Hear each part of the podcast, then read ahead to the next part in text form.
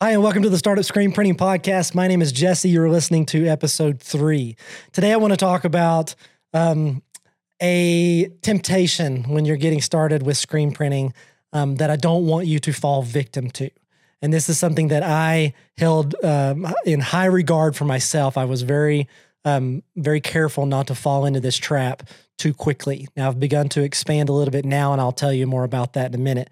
But if you're coming at screen printing with no other garment decoration experience, meaning you don't already have a heat press and you're not doing embroidery already, then my recommendation is that you don't worry about doing those things quite yet.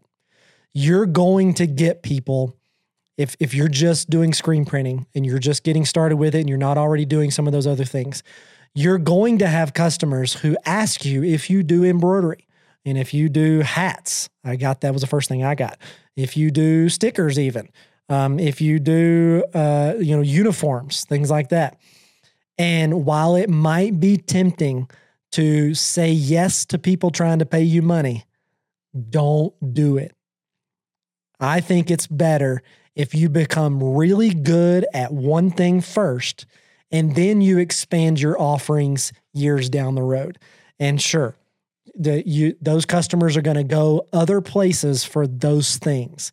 But if your printing is good, if you're doing great work for them and they're getting a great product, then they're going to they're going to appreciate that you're focusing on that craft and that you're not expanding your offerings quite yet. And they will just look forward to the time that you do. And they likely will switch over to using you for everything once you do.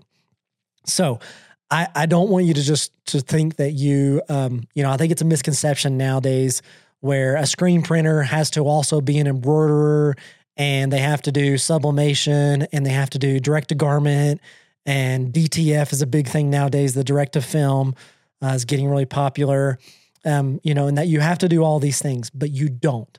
If you just want to do screen printing, and I'm going to encourage you to just do screen printing when you're starting off, that's okay. I've o- I only did screen printing up until last year. I bought um, I've got um, a I've got my heat press um, the God what is it the Fusion IQ heat press and then I've got the 360 IQ for hats and I got those last year and um, you know they're great. But that means from 2017 to 2022, um, I ran my business as just screen printing, and I said no to a lot of work because I couldn't do more than screen printing. But I didn't lose a single customer from it, and the people who um, were with me for screen printing and had to go elsewhere for hats now use me for hats because now I have a hat press and they know the quality that I did with screen printing. But each of those areas has a learning curve and they have things that you need that you have to figure out. And so I don't it's it's important not to become a jack of all trades in the garment industry right now. Like what's important is that you learn how to do something really well so that you can sell that. You know, get really good at screen printing and love to do screen printing and and practice that craft so that you can sell that and people will pay you for it and appreciate it and that you can charge a premium for it. So um, don't be tempted by the money. Don't be tempted by people saying, you know, well, if somebody's willing to pay you for something, you should offer it. You know, I've seen so many print companies do that and they get overwhelmed and it, it gets becomes more of a headache and one part of their business suffers because they're trying to figure out this other one quickly and they're trying to figure out all of them all at the same time. Do one at a time. Let's focus on printing first. Get really good at screen printing first. And if you start off with Plastisol, don't go back and forth between Plastisol and water base. Do Plastisol and get really good at that. And then do water base and get really good at that. And then if you want to get into embroidery, get an embroidery machine and get really good at that. And then get a heat press and get really good at that. But if you don't have any of that stuff and you're coming at this fresh and you're ready to get started in the garment decoration industry and screen printing is the path you want to take, then just offer that. So, what's the caveat here? Obviously, if you already do embroidery and you're wanting to expand your offering to screen printing, then that's a different story. You already have embroidery and now you're further down the road and you're adding to your business and add screen printing. That's great. Um, if you already have a heat press and you've been doing, um, you know, other crafty type things or, you know, individual shirts that you're selling, selling on Etsy, um, and so you already have the heat press part, that's great. Let's move into screen printing and you can use the heat press as your way to cure shirts. Um, and, but don't put your offering out there as, yeah, I do sublimation or screen printing or this or that and all the options that are available on vinyl and everything. Pick one or two and stick with that and get really good at that and get a customer base that appreciates the high quality that you provide from there and then expand your offering.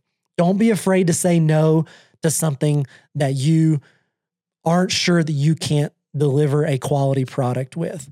And if you're focusing on making one area of your business really great, then do that first and let the people who want to pay for that pay for that.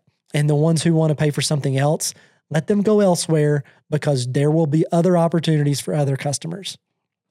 So that's my recommendation. That's what I've done in my business. I don't do embroidery. Um, I like I said, I just now last year bought my heat presses, um, and I don't even really market them as an offering. I, I, it's one of those things where if someone asks for it, I've got it. Um, but my business and my service is screen printing. And I've decided to be a company that's really good at screen printing instead of a company that um, is a one stop shop.